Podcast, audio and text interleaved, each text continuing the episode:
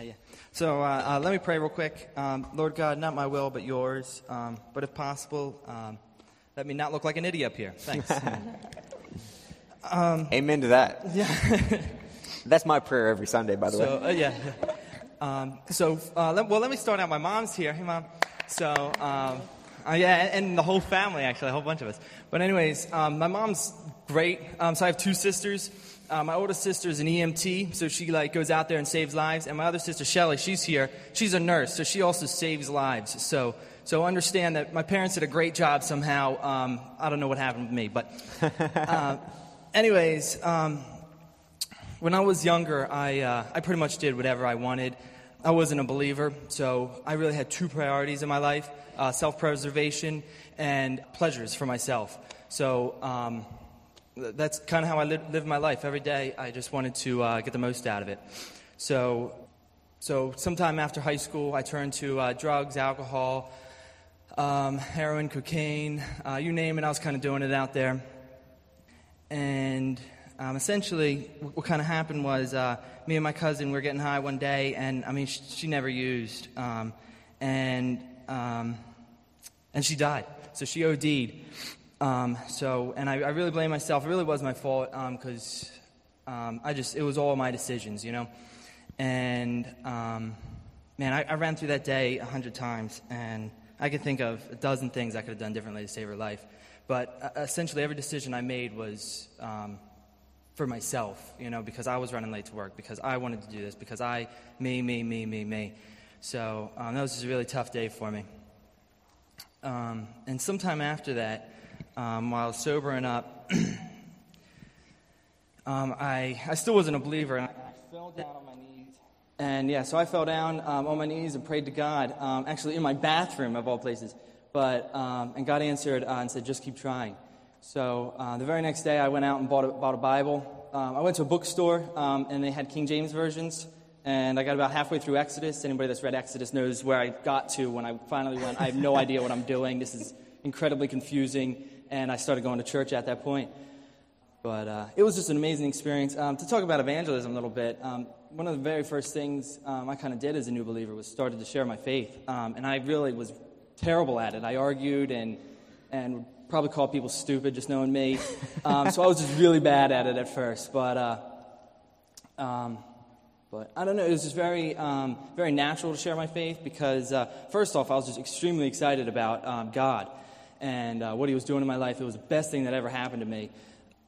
But also, um, you, you just you hear about hell, right, and eternal damnation, and uh, you know that's just a scary thing. You don't want your friends and family to go through it. So that was kind of why I started sharing my faith. Uh, since then, I've, I've really learned, you know, use little tracks and things. But uh, um, so that's just been great. And uh, and since then, I've met my wife.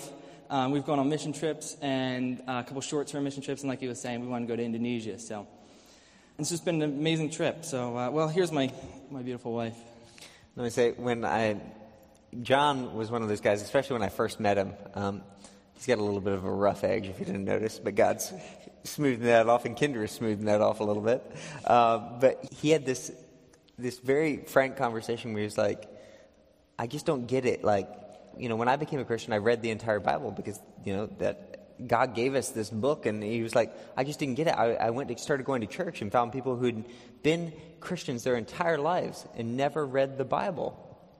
And like, it just didn't make sense. That type of freshness, and realize if this is true, this is radically true, and it should utterly change your life, and you should consider going to Indonesia, is the type of thing that I just love being around John and Kendra because of that, that freshness, that this is what the gospel does. My turn. Um, I just want to say hi to my family back there. Hello. So uh, for many of you who don't know, today's my birthday. Woo. And, uh, you know, uh, a couple of weeks ago, uh, John uh, said yes to Paul that we would uh, say our testimonies. I was like, John, um, what's April the sixth? And he was like, uh, that's when we say our testimonies. I was like, anything else? And he was like, I'm so sorry.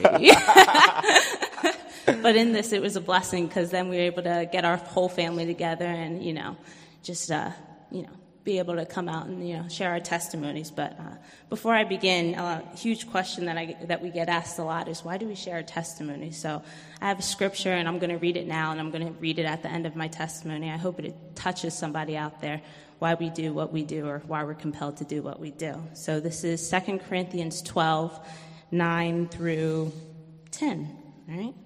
So, each time he said, "My grace is all you need. My power works best in weakness. So now I am glad to boast about my weaknesses, so that the power of Christ can work through me.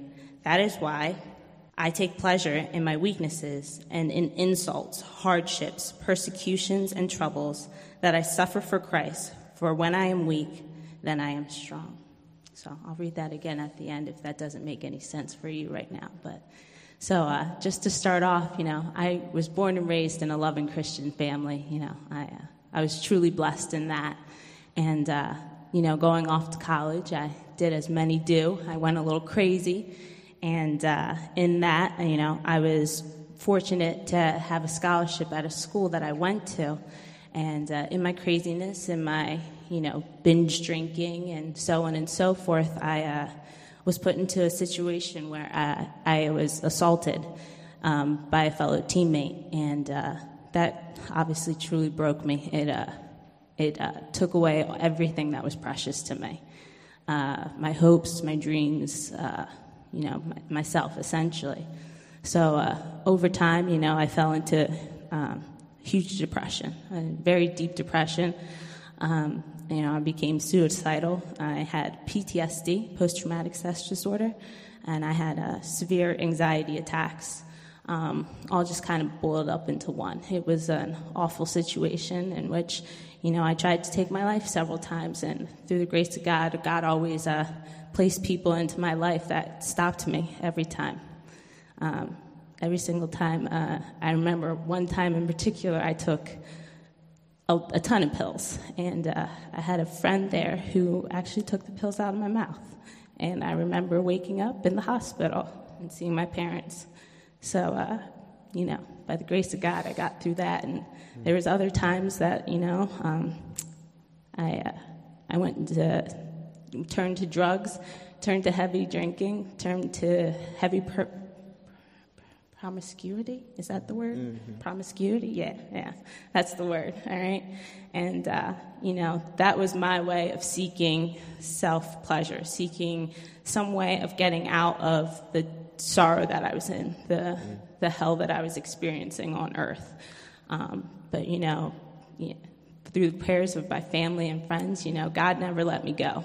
He never does. You know, even when you feel like you are absolutely alone, God will never leave you, and uh, I'm a true testament to that. But anyway, um, continuing on, you know, through college and through struggles and through just self-hatred, um, you know, God kind of put me into situations where he introduced me to people that were truly in love with him, and, uh, you know, he continued to have my parents pray for me and my family pray for me, even though I didn't deserve it, not a, not even a lick. And uh, over time, you know, I... Uh, God kind of showed to me, like, what I was supposed to be doing, and I was supposed to be doing missions, you know. We went to New Orleans, and that's where I met my husband, my handsome husband, and, uh, you know, it was kind of shown to me that, you know, um, you know, I found joy, the joy of Christ in helping others and to preaching his word to others, you know. That's where I found joy. Even in my deepest sorrow, I found joy in spreading God's word. And that's where I truly felt that God wanted me to be. Um, so over time, you know, he uh, kind of lit a fire underneath us. It's kind of like you have a travel bug. Once you travel once, you kind of keep wanting to travel. It's the same thing with missions. Once you do it once, you keep wanting to do it. I know it sounds a little crazy, but it's true, you know. So we continued to go on missions, and, you know, uh, we continued to have struggles, to be quite honest, you know.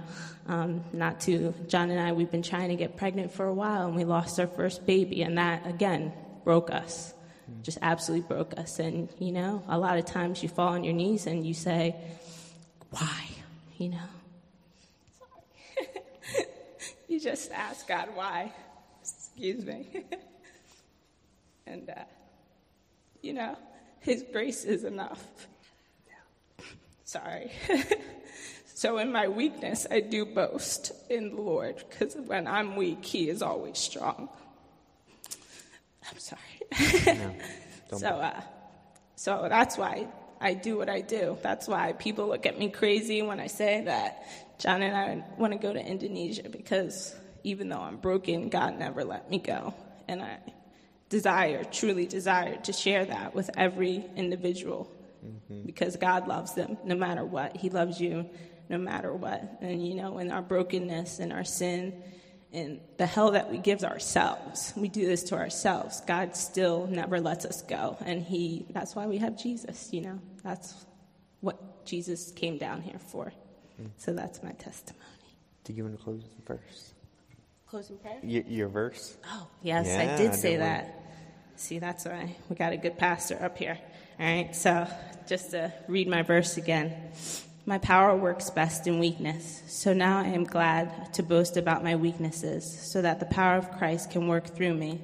That's why I take pleasure in weaknesses and in insults, hardships, persecutions, and troubles that I suffer for Christ.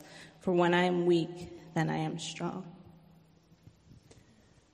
Let me, uh, we're going to pray for these, this couple. Um, let me say a couple just quick words.